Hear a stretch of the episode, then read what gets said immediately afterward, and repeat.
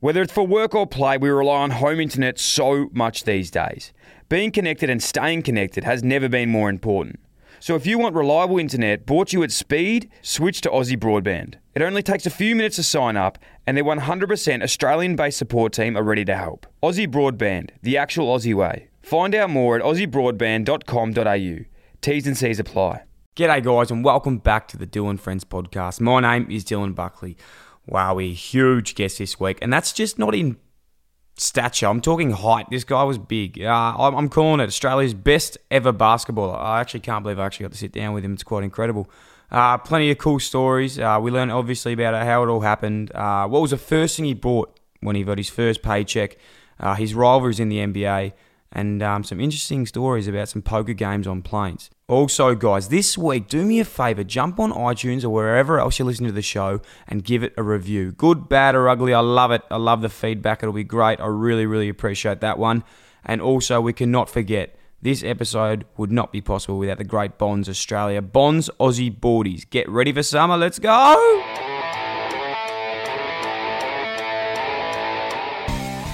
Hi, this is the Dill and Friends podcast. I'm Deborah, Dylan's mum. Thanks for tuning in, and I hope you like the show as much as I do. And don't forget to subscribe and leave a review.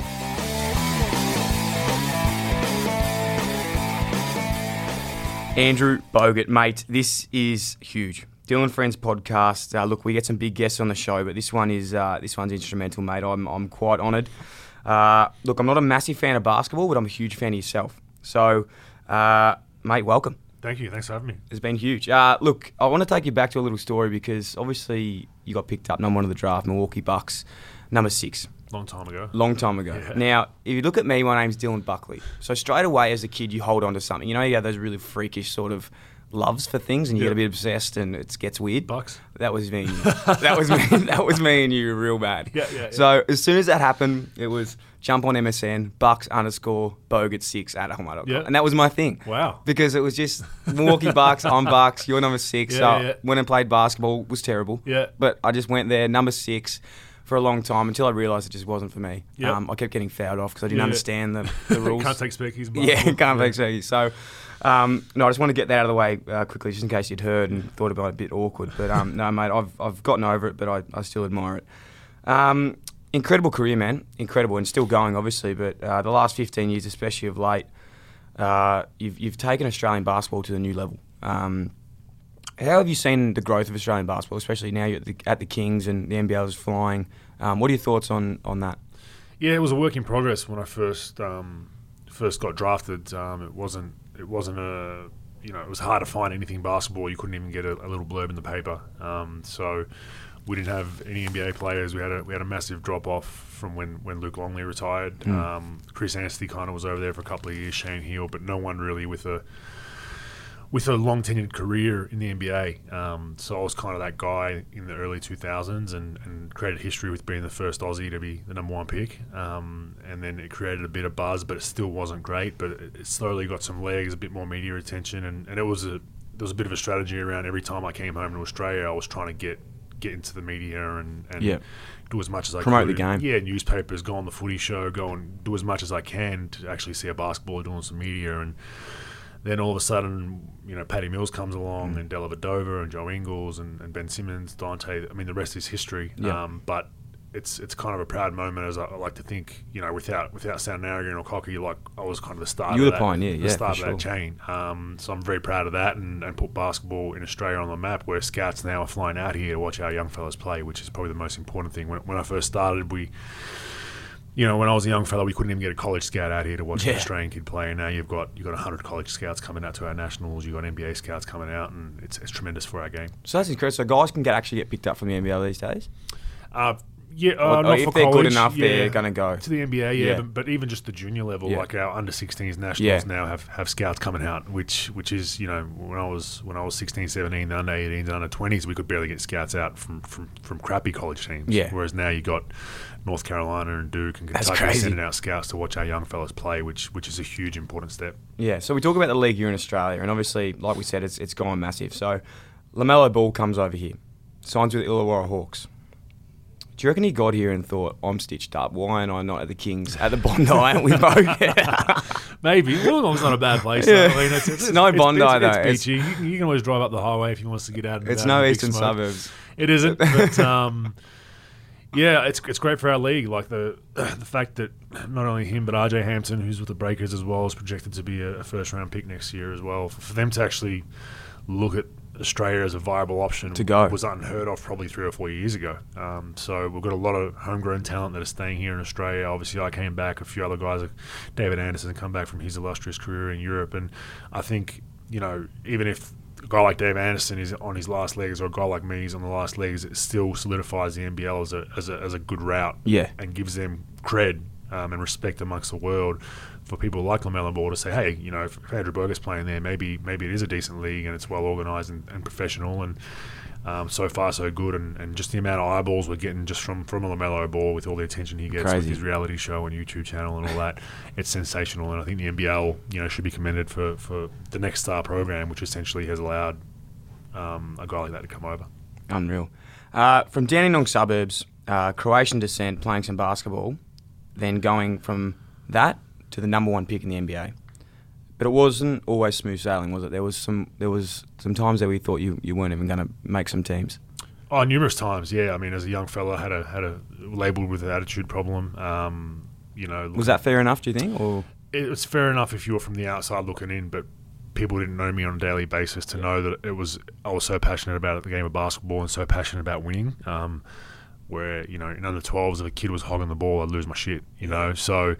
When you're a parent on the sideline looking at a kid like that, you think, oh, this this kid's got an attitude problem, he's a bad teammate, whatever, but it was it was never from a bad place and at times misunderstood, but I, I kind of accepted that um, and got labelled with that early in my career, which I, I didn't really mind. Um, in saying that, if I recruited a kid today, I'd take that kid that is overly passionate um, because I think that can be tunneled in the in the right direction than a kid that's too cool for school. That's just my opinion on it. But um, ended up getting cut from, from a team under sixteens, uh, down on Rangers, got put into the third squad, the third team, um, and moved moved clubs um, and ended up ended up in Sandringham. Um, tried out for the Vic under eighteen team. I, I was really thought I was getting better and better. Tried out for the under eighteen state team and, and got emergency. So.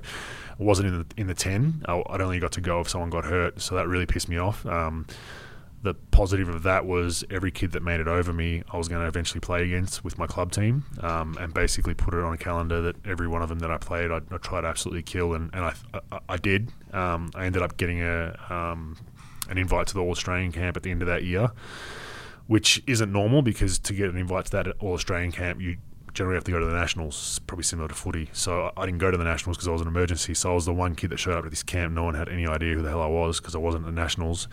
And I still remember I went in with the mindset of just absolutely going gangbusters. And um, they offered me a scholarship on the first day of camp um, to go to the A I S. So that all that all worked out well. Um, I wouldn't have it any other way. I, I feel like if I made that state team, I probably wouldn't be here today. And then the next step from that was the A I S, obviously, and then and college was a whole other challenge. Um, I played for, for a guy named Rick Majerus, um, one of the toughest coaches um, probably ever to, ever to coach in college basketball, probably up there with Bob Knight. Um, and he made you question whether you how much you love the game on a daily basis. He was one of those coaches. So I, I almost just left and went to sign in Europe halfway through my college career just because I just lost the love and enjoyment of the game just because he was he was he was so hard on on players um, but he ended up he ended up leaving halfway through the year, funnily enough, and then my arrow kept going up. And then second year of college we had a new coach, it blew up, you know, All-American, swept all of the awards, and, and then was taken with the number one pick. Incredible. Uh, it's funny you talk about all those sort of setbacks and and hard times, because I spoke to Stephen Canelio a couple of weeks ago on the show, and um, we were sort of talking about our junior careers and how it worked out for us. And I think that if I look at your story, like I was I was one of those kids that was always sort of not too cool for school, but nothing really bothered me. I just sort of made the teams and got in and sort of like floated through. And then when I got to an elite system, I wasn't ready for like setbacks and that sort of yeah. thing. And it was like a massive shock. And he so, he spoke about those things just set him up for life, because what happened then, and it seems like exactly yourself, all those setbacks made you to who you were now. You wouldn't have gone number one and you wouldn't have this attitude now if those things didn't happen. Yeah, I think there's there's definitely a case to be told about that. Um, I think if you if you're that good as a junior, like all the kids in under twelves and fourteens that were the best juniors in the state or the country, that none of them made it professional. Yeah. You know, it's it's kind of interesting to, to, to study that. I don't know. Human nature then says you probably don't have to work as hard or put as much time in as a kid that that, that isn't isn't as talented, and I think it just makes you fight for everything you got, and, and also respect and and really cherish what you do have once you get it. Um, whereas I think if you're if you're talented from a really young age, which isn't a knock on that kid, it's probably they don't know any better. You, you kind of you got to have good guidance as well. Yeah, and you don't probably you, you take it for a little bit for granted as a young kid. Like it's just come so easy to you. And I was I was a big, lanky, you know, always one of the taller guys. Body was hadn't caught up with, you know, ball skills and kind of just awkward. Um, so I always had to put in the extra work just to keep up at a minimum level, where there was a lot of the smaller guys or guys that were just naturally talented as uh, as young kids. They could just turn it on. Um, so it made you really value, you know, made me really really value the, the daily grind of putting in time and effort and, and hours off the, away from game time where people aren't watching. I really reap the rewards of that because I know that I was putting in way more time than anybody else. Mm. So from that, you get to the A I S. What did that mean? It was huge for me. Um, so my dream was always to to be somewhere where I could get access to a basketball court twenty-four seven. So it sounds silly, but in Australia, it's at times it's hard to get get into a um, into a into a basketball facility because they're generally council owned or community owned, and one day they might rent it to the, someone wanting to play badminton or yeah. soccer or a child minding service or, you know, a yoga group. Who knows? Mm. So um, you could never really get in the gym when you wanted to, and um, the fact that I could have a basketball court with three courts, state of the art at the A I S, unbelievable world class facility outside my bedroom, um, to me was just mind blowing. So that was the most exciting thing for me, and then obviously seeing world class athletes on a daily basis from different sports makes you. Um, You know, makes makes you really realise that you're up there with with some of the best young talent in Australia, um, and one day hopefully be an Olympian and, and, and carry on that, that that flame. Who were you knocking around with at the at the camp there? Who was there? Other athletes around that time that you still sort of catch up with, or? Yeah, so our junior team was the most successful junior team in, in Basketball Australia history at under nineteen level. We were the first team, the only team still to this day to win a, to win a gold medal at the under nineteens. Wow. Um, a lot of guys, those guys went pro. One of them is an assistant coach with us at the Sydney Kings, Alex Marich. He's a good friend of mine. Um, a lot of guys went to college and had pretty decent careers. So um, we, we generally hung out with just the basketball guys, hung with the basketball guys. There was obviously soccer players there. There was, I mean, Costa Zoo would come through there every now and then and base himself there. So as a young kid, seeing different talent from different different sporting codes as well kind of gives you a pretty good rev up. Yeah, one hundred percent. Uh, I've been told there's a place on... Uh, in near the A I S, uh, Mooseheads nightclub. Mooseheads, yep. Is that is that what does that mean to you? Is it, it's a, apparently it's a bit of a, a club where everyone likes to go and spend their time uh, out in Canberra. Yeah, I didn't, I didn't go clubbing a lot because yeah. I was I was underage. Oh. My um my first year, I did have a fake I D and got out every now and yeah. then, but um yeah, it was it was harder for me to get out than the the older fellas. Um, But that was definitely a spot. I think that closed my second year, so I never really experienced Mooseheads. We, we, had, a, we had a few other places in Canberra that we used to go. Um, but the the funny thing was about our group at the A I S, we were the most talented basketball group ever to go to the A I S, but we were probably the um, the worst off the court. Like, we got in a lot of trouble. Yeah, we got in a what, lot of trouble. What sort of like, things? Just mischievous, stupid yeah. stuff that sixteen-year-olds do. Like, we'll, you know, we're sneaking out of the A I S. We've I figured out ways of how to, you know, sneak girls in. Figured out ways of, of, of how to get out and about, away from the cameras. Like, yeah. we, we figured out ways of how to, you know, the A I S essentially, once you're in it, is, is, is jail-like. You, yeah. you got swipe cards, so those swipe cards don't let you exit basically from ten p.m. till six a.m. So we found figured out ways of how to how to get around that. They've since built, I think six years ago, they rebuilt the residences basically based on how, how we used to mess with the place, I think, because now it's, you, you can knock You've it out. You've stuffed it up for everyone. You can knock it out of yeah. there now. There's, there's literally cages and stuff. So when we were there, we um yeah we definitely got in a lot of mischief and caused the ruckus, but it was part of, part of you know, sixteen-year-old kids moving out of home away from their parents. You know, we, we definitely got in some trouble. So from the A I S and to that stuff into having meetings with colleges and... How did that all come about from there? What was that sort of like?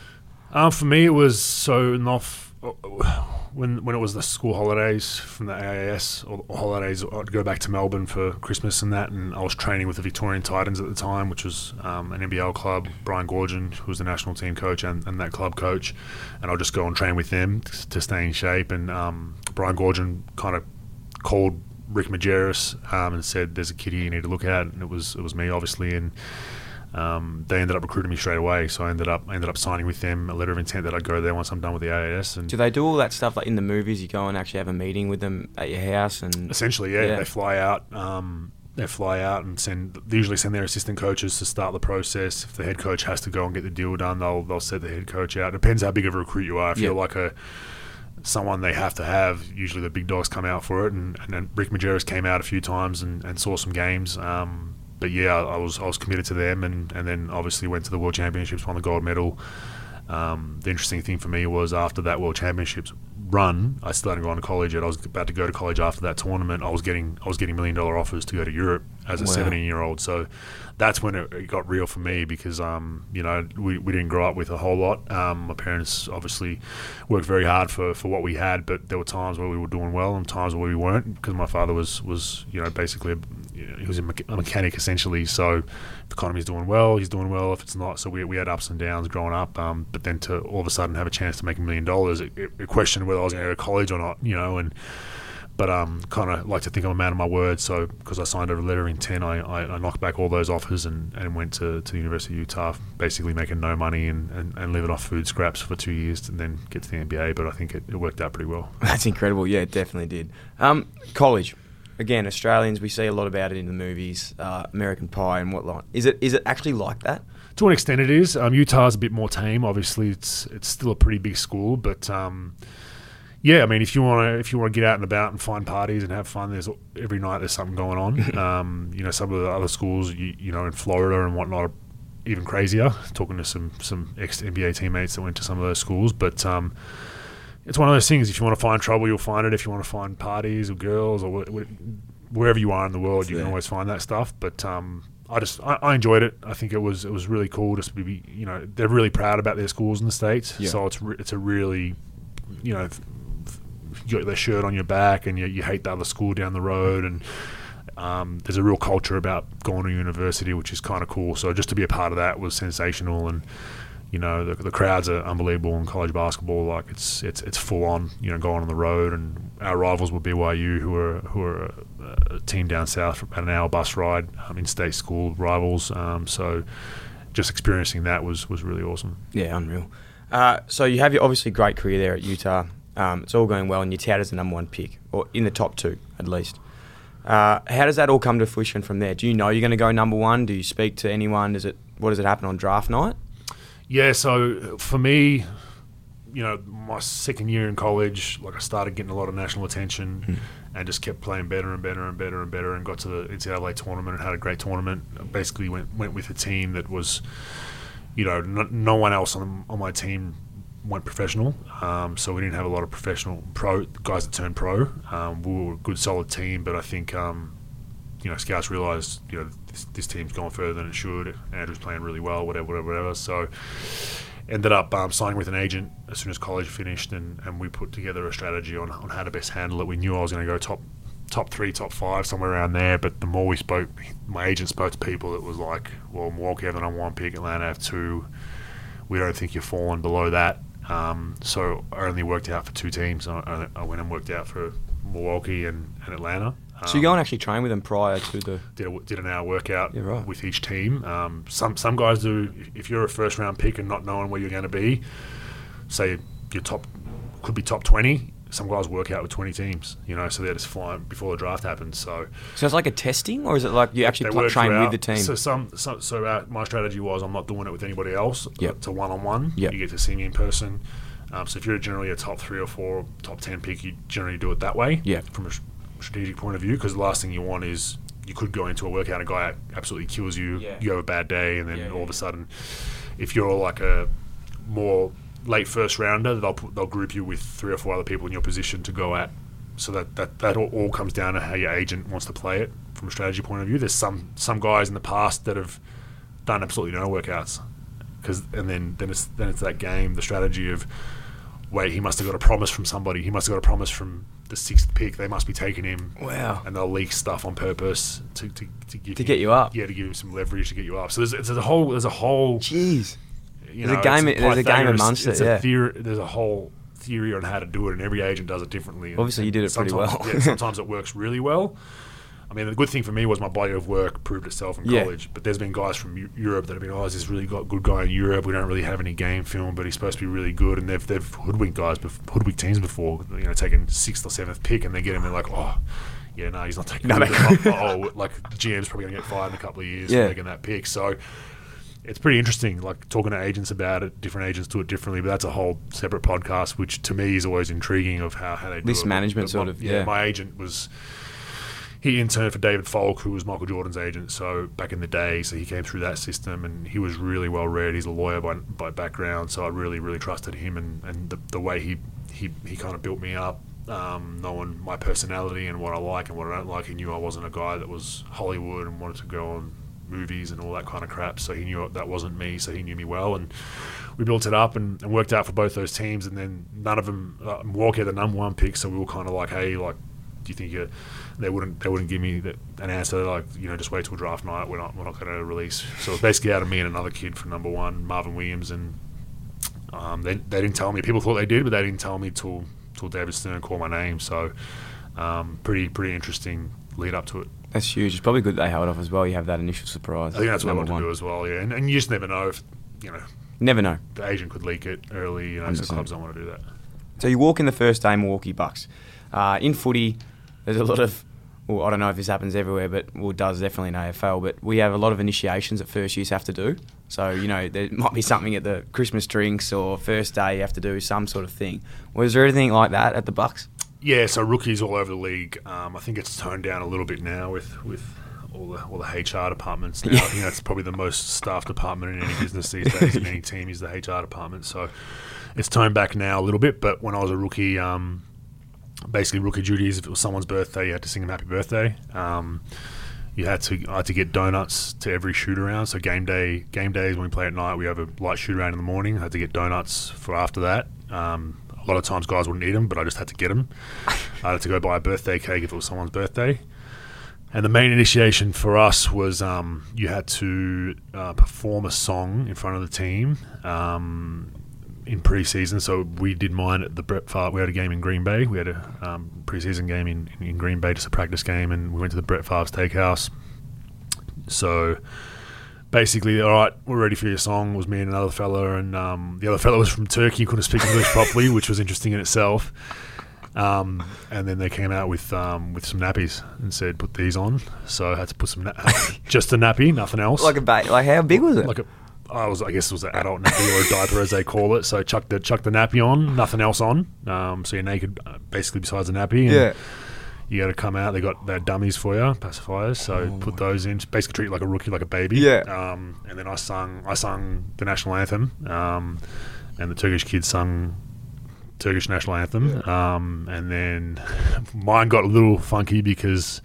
They had a, a waitress come in and had to kind of give her a little dance. Um, nothing, nothing crazy, yeah. but just if it was done today, it'd definitely be a, a Me Too movement, on the news, yeah, Me Too movement thing. Yeah, um, yeah. But uh, yeah, nothing inappropriate, but just more to embarrass the absolute crap out of me and the other rookies. So that was the rookie initiation, and then from then on, it was basically just do basic errands. Like one, one veteran wanted me to bring him a newspaper every morning on the road. Um, one, one veteran would call me the night before every game on the road. And asked me what time shoot around was. Um, so after a while, I was like, okay. So as I'm getting off the bus the night before, I go up to that veteran and I say, mate, shoot around tomorrow is ten thirty. Like you don't have to call me. The bus is at ten. He's like, okay, cool. I got you up that night. Call me.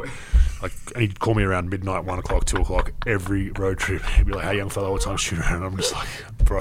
Like, so then I was like joking, saying I'm going to disconnect my phone. He said, if you disconnect your phone, like I'm going to mess with you for the rest of the season. Like so.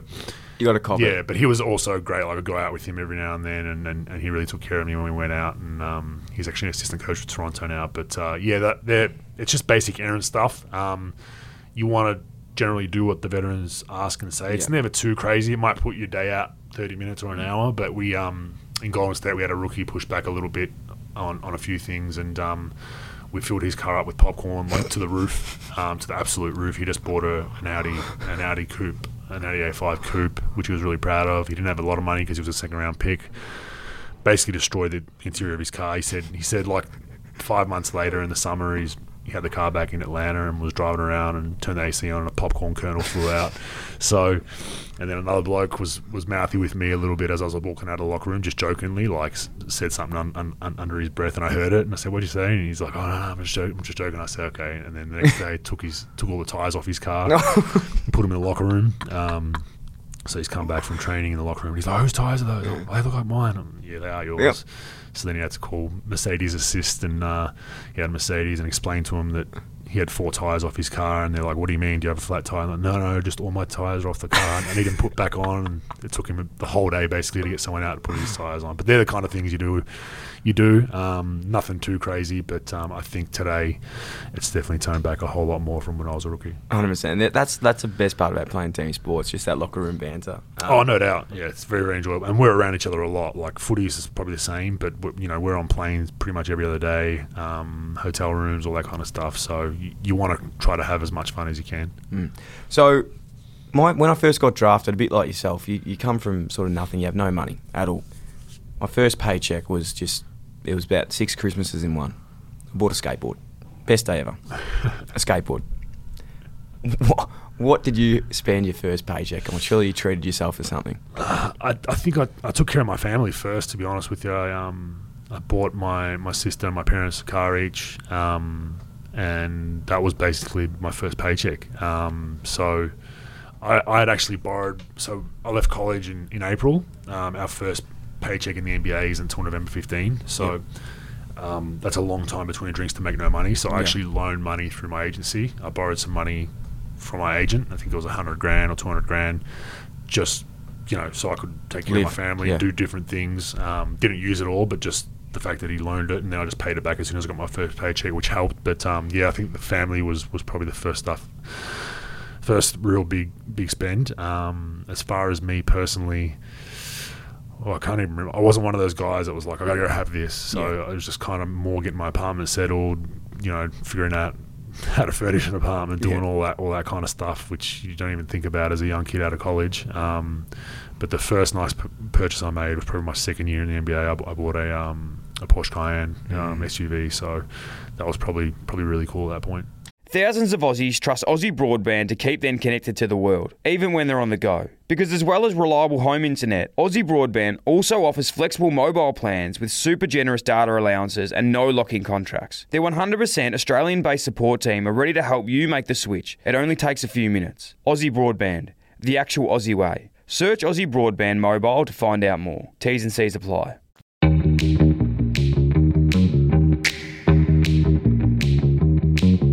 Jeez, it's hot, Tommy. Get me an air conditioner. It's summer, mate. Australian heat. It just bloody cooks ya. Oh, get me to the beach, mate. Mate, good thing. Bonds' new boardies are in town and they're gee whiz, they're good. Not Bonds again. They've oh. done it again, mate. They've got the quick dry technology to get you to the beach to the bar in no time. The beach to the bar, we're talking North Bondi fish to the North Bondi grassy knoll. That's it, mate. They're long hot days in the sun and the sand, and gee whiz, we'll go build some sandcastles. Where do I get a pair of these bad boys? Bonds. Bonds dot com dot a u. Oh, say it again. Bonds dot com dot a u. Bonds dot com dot a u.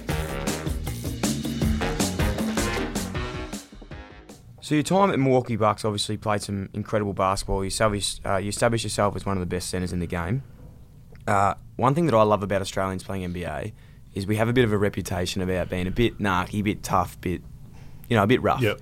I love that. Yeah. Do you reckon... Uh, Did, did the N B A actually feel that way, do you think? Yourself, Dellavedova, you've really got that, set the standard there? Yeah, I think so. I, I think um, just our nature. I guess most of us played footy, or you know, most of it was most of us were A F L. At least did I did I did uh, Oz kick when it was still called Vic kick, so it tells you how, how old I am. But um, I think we're we're kind of used to that niggly type stuff, and it's just part of the part of the game in footy or basketball here in Australia. And I think um, at times we get a rep of being borderline dirty, but it's. I don't think it is. I think it's just the fact that there's a lot of guys over in the N B A that are too cool, too, too cool for school, and at times don't, you know, you shouldn't lay a fingernail on them because they're superstars. Whereas like myself, Dally, Bainesy, like we don't care. Yeah. Like, you know, we're happy to get into it with you. We're happy to hard foul somebody if we have to, and um, that's just the way it is. So that's that. That was the way we were, we were taught to play. Um, And yeah, it's it's one of those things where I think we've we've got a reputation now around the world and, and in the N B A of being tough, gritty, gritty players. Um, that now has been mixed in with talent, whereas before it was all tough, gritty, tough, gritty, tough, gritty. Um, which sometimes can be a, a code word for not talented um, or not athletic. But now the likes of Ben and Dante and those guys, I think there's a mix of that tough gritty with, with the athleticism and talent, and then you get world-class athletes yeah. you know, playing in the N B A. You come, I suppose you come under a lot of scrutiny with your, your screening, because obviously you like yep. to do the illegal screens. Yep. Who were some of the players that hated playing against you, do you reckon? Um... Look, we when I first got to Golden State, we had a we had a real issue um, with with the L A Clippers. Like they used to just destroy us and own, they used to own us. Like, and going into those games, I could see a few guys on the team were always a little bit on edge going into those Clippers games, just because Blake would be dunking on everyone, Chris Paul would be doing what he wanted. Um, so once I got there, um, I still remember. I think it was the first or second season. Um, I hard fouled DeAndre Jordan and he arced up and gave me a little shove and I just got straight back up in his face, like shoved him in the face. And we got double T's, and I think that that was kind of the line in the sand yeah. moment for our club to tell the Clippers, like, nah, no more. Like, this is this is not going to happen anymore. And, and from that point, we basically owned them. Um, so I know I know Blake hated, you know, I was physical with Blake as I could. We, we, we get double T's pretty much. Every time I played against him, we get in a little scuffle. Um, Chris Paul, same thing. So... that was, as a, as a team versus team, that was an awesome turning point for our franchise, just to finally get away from that boogeyman of the L A Clippers, and then and then we went on to to, to a greater success than they than they ever did, which was kind of cool. Unreal. Uh, we touched on it before the, the show, but we talked about our injuries together. Obviously, you've had a lot, um, and I hate touching on this stuff, but obviously, you yeah, did have a big significant injury when you were, you were at the Bucks with, yep. with the elbow. It was huge. Um, yep. What what was that like coming back from that? Obviously, was was incredibly tough. I've I've heard that you obviously got forced back a bit earlier than you hoped as well. Yeah, probably a bit me, a bit the club, but the club was obviously paying me a boatload of money to be their, their franchise guy at that point. And and then the most frustrating thing was I had my first probably year or two in the N B A I was inconsistent. My third year I found consistency and averaged you know a double double and think like fourteen and you know thirteen and ten or whatever I did. And then that, that fourth year was my career year. Um, I just missed out on being an all-star, ended up making the All-N B A third team, um, and felt really the most comfortable I'd felt out in the N B A. Everything kind of was coming together with all the work I was putting in, and then um, just a free play, you know, just just caught the ball out on a break and um, got a little shove from Amari and jumped off one foot, which, you know, as, as an athlete, you know, when you jump off one foot, your, your stability kind of goes, and he just gave me a little poke on that first step that I took off, just gave me a little tap on the bum as I went up. And um, ended up being basically parallel with the floor at one point, and just I don't know why. Still to this day, I just couldn't hang on to the rim. Came down and then stupidly put my um, put my arm down. If I didn't, I probably could have broke my back because I was I was essentially eight foot high at yeah. that point. Um, probably should have learned how to fall into my shoulder more and rather do the A C joint than the elbow. But um, yeah, the, looked down and my, my elbow was facing me completely, so I I basically broke my elbow, completely dislocated it, and broke some bone off when I dislocated it. Um, You know, broke my, my index finger, broke my wrist on both sides.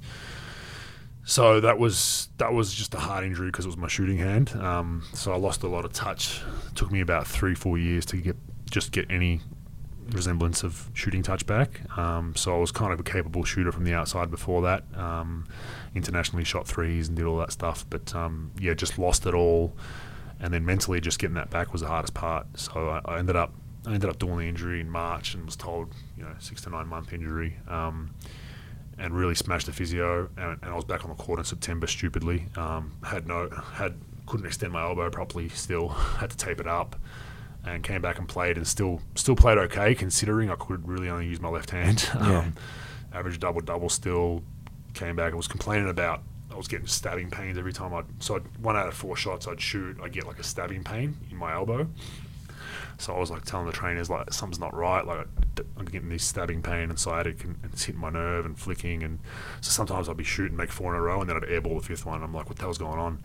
Um, and they, they kind of made me feel like, you know, you're just you're just being a pussy kind of thing. Like, suck it up, you know, blah, blah, blah. And then at the end of the season, I went and got a scope, and um, the doctor pulled out, there was a chunk of loose bone in there. So as an athlete, you know, ankles, knee, basically ankles and elbows, joints. If you have a floater in there, you you, you know about it. Um, it really can affect everything. And they took that bone out, and It's a pretty big shard of, of bone floating in there. So I got that cleaned out and then slowly got, got my elbow back to where I needed to be. And um, it kind of changed my game a lot. It did, um, to be honest. And thankfully, I, I learned how to really become a good defender. So that, that helped me stay in the league. Um, and then still was able to play a role uh, once I got to once I got to Golden State, which thankfully we didn't need need me to score a lot because we had Steph Curry and Klay Thompson and whatnot, and was happy to play that role and, and be on a on a genuine championship contending team.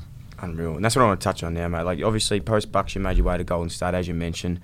Uh, we all know the powerhouse that they were. Um, that you guys were obviously for a few years there, and still uh, obviously playing some good basketball.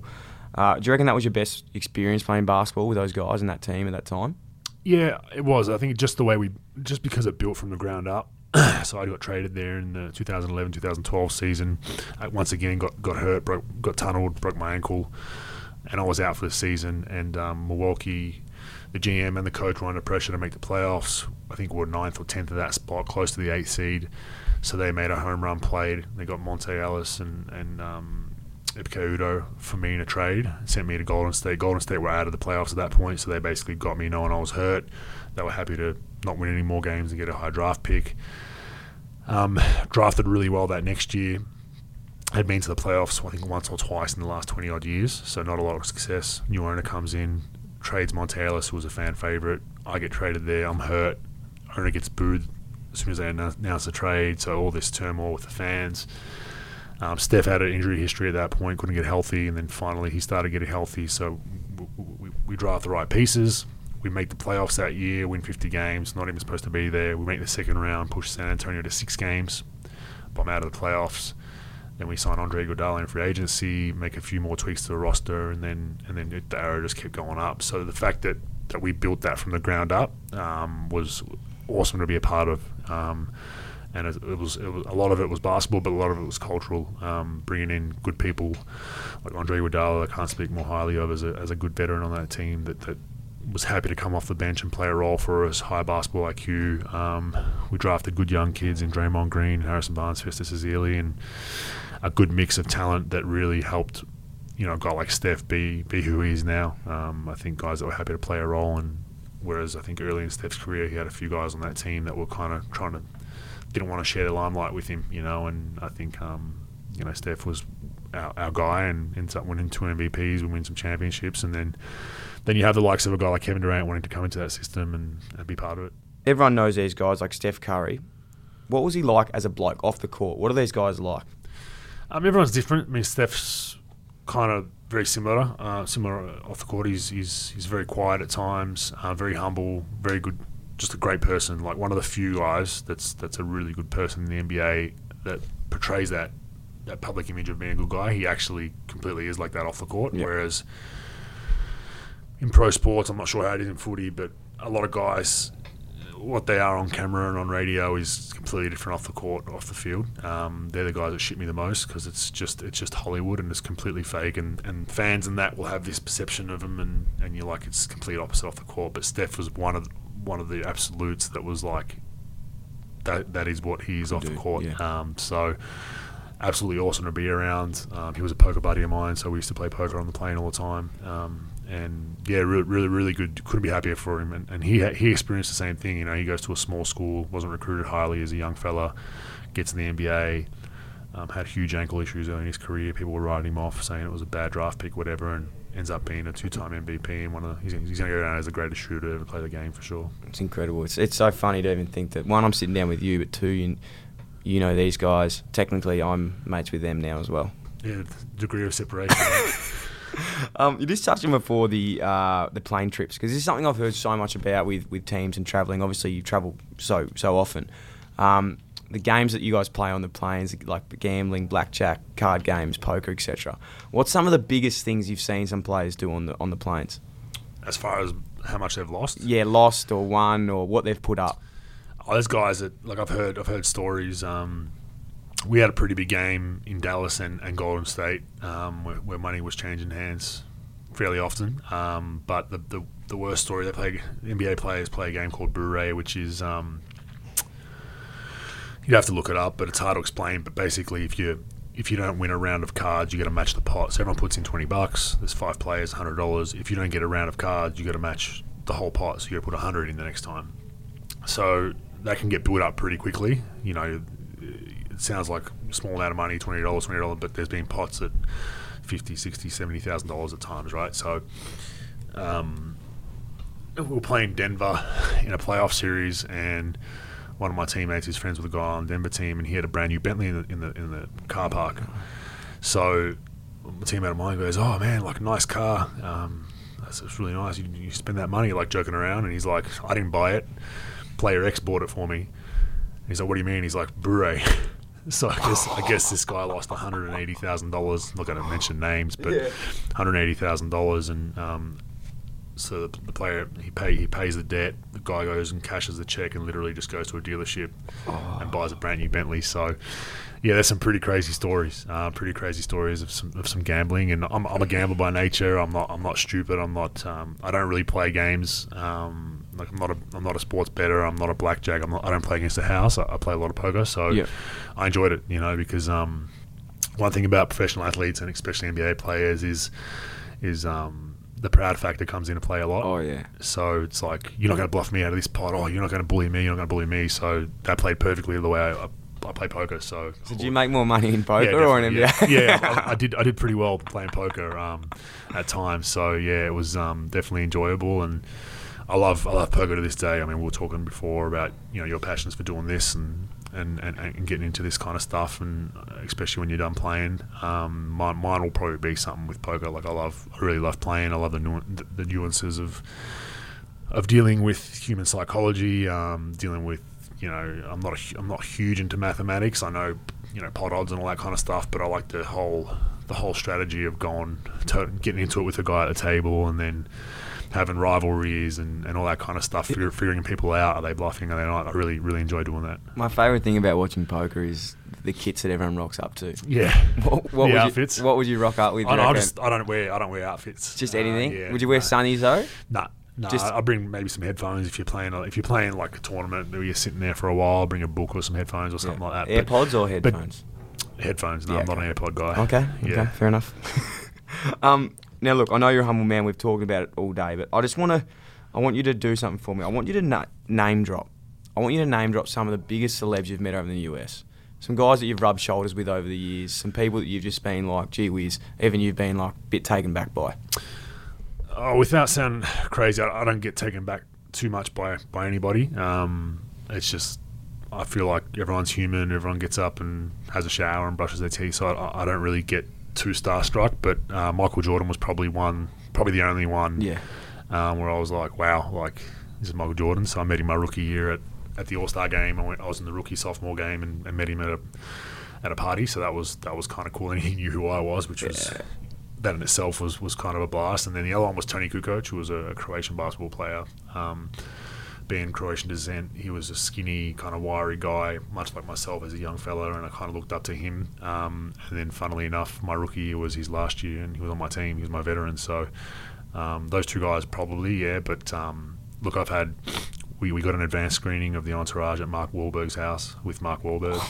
Um in L A, so we had a road trip there, and a friend, a teammate of mine, Harrison Barnes, had a connection, and about seven or eight of us went literally to his house and watched it in his theatre. It, it was like two months or three months before it was released, so stuff like that, especially being with Golden State, the Golden State Warriors, once we started getting a lot of a lot of people on the bandwagon, we, we just had crazy access to people wanting to meet us more than we wanted to meet them, so we got we got access to all kinds of all kinds of great influential people, not not only celebrities but in the business world, and, yeah. and having people like that.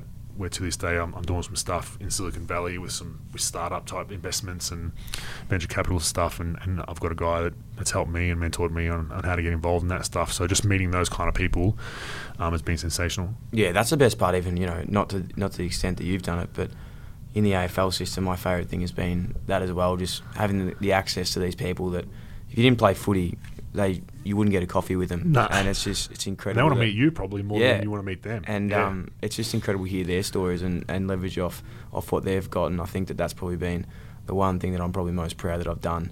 Um, done a lot of in, in footy because it's taught me of what I want to do now and yeah. where I want to get to. And you never know, you might you might not be passionate about something now, but you might be down the track. And we were always, the good thing our Players Association, Players Union does is they always tell us, people that are sitting courtside, try to introduce yourself. People yeah. that come to your game and spend five thousand dollars for a ticket have probably done something well in their life to spend that much money. Yeah. Go and introduce yourself and say hello to them, say hello to their kids, and, and that's what a lot of guys on our team would do. Um, and then every now and then they might need a favour from you or vice versa, and, and they're generally, like I said, they want to meet you as much as you want to meet them. Yeah, of course. Now, mate, to finish up, I want to chat about a bit about A F L. Obviously, you're a Bombers man. Yep. Um, there was a bit of news that went around recently. Uh, obviously, I finished up here at the Giants, and there was a there was a rumour going around that the, the Bombers, I was at the Bombers for a medical, right? Um, now, how would you feel about me captaining the Bombers next year? Why not? Why not? We haven't. Uh, we could do worse, right?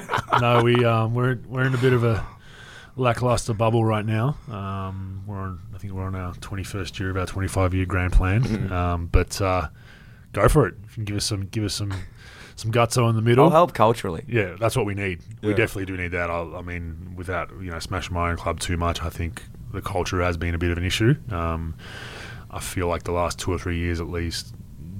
Let's take aside the, the, the whole drug scandal. Um, we've had a pretty t- talented, talented roster. Um, we just haven't been able to get it done when we need to get it done. So hopefully next year changes. Um, I know we're, we're we're making some changes with the coaches in a, in a year, and Worst Falls moving on and all that kind of stuff. But um, it's been a you know the success we had in the nineties and early two thousands as a young fella following them. We haven't we haven't really experienced that the last you know fifteen years. So hopefully we get back on track.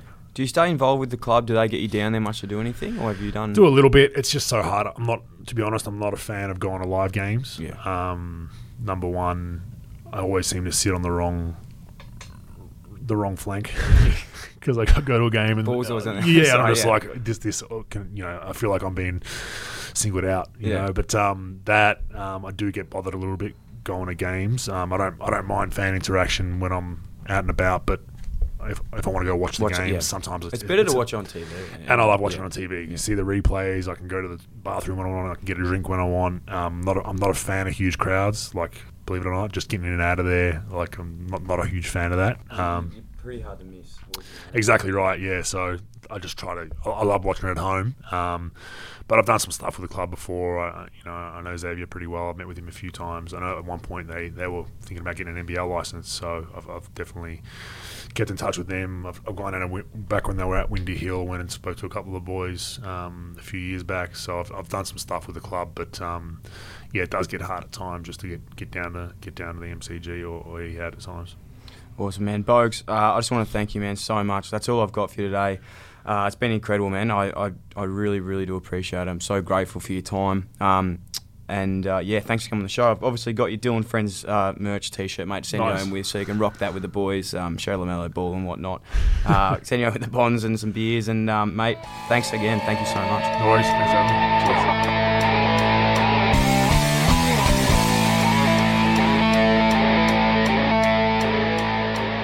me. Cheers. This episode was proudly brought to you by Bonds. Thanks again for listening to the show. If you loved it, please rate and leave a review. If you have any feedback, want to suggest a guest, or advertise with Dylan Friends, you can contact me via email, dylan at dylan friends dot com, or slide into my D Ms on Instagram, at Dill Buckley or at Dylan Friends. For bonus content and giveaways, sign up to the email list at w w w dot dylan friends dot com. And to get notifications on release, make sure you subscribe via iTunes or wherever else you listen to the show. And remember, be yourself. Everyone else is taken.